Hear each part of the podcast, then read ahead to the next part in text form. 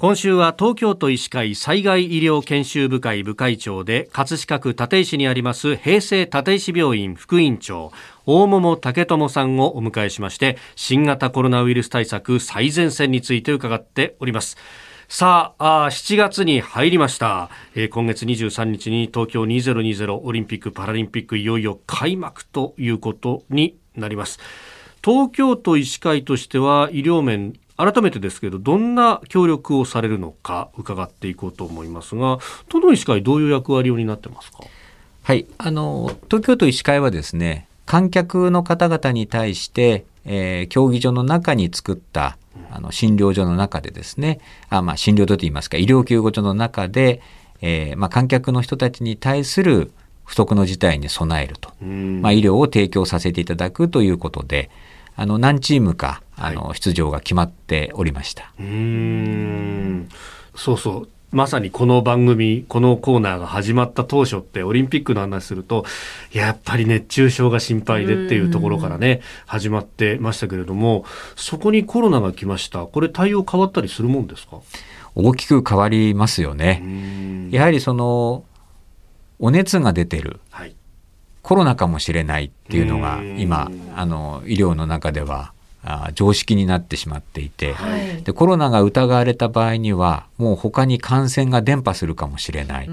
隔離をしなくてはいけないというようなお話になってしまいますので、はい、まあ、コロナ前とコロナ後では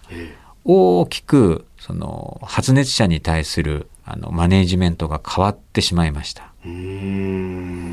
それから、まあ、選手たちに関しては、これは医師会ではなくという形そうですね。あの、まあ、実際のそのフィールドの中に関しては、あの大学病院系列のあの先生方があの大学病院の中でですね、はい、えー、きちんとした医療チームを作って、まあ、それに対応するということが、えー、2019年の段階で、はい、あのきちんと決められておりました。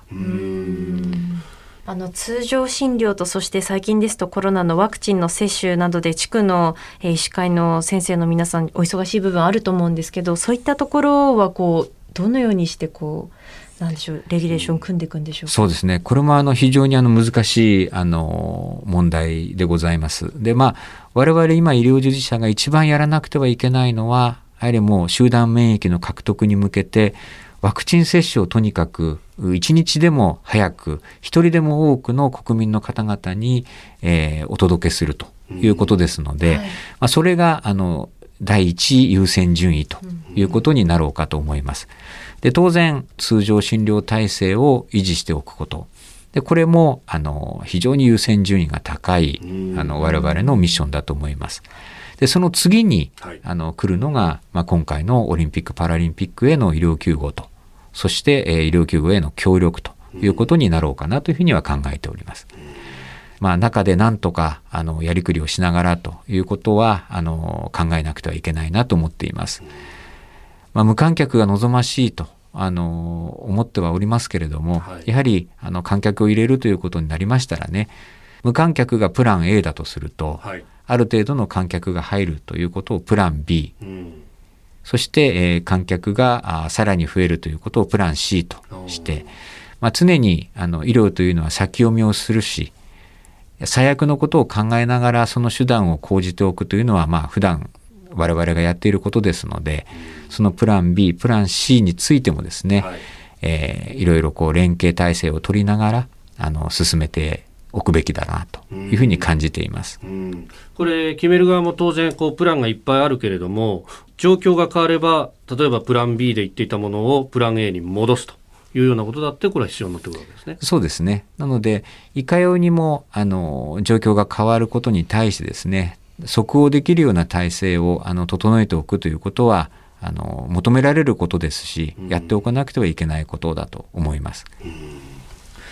東京都医師会災害医療研修部会長大桃武智さんにお話を伺っております。明日はワクチン接種の新たな取り組みについても伺ってまいります。先生明日もよろしくお願いいたします。はいよろしくお願いいたします。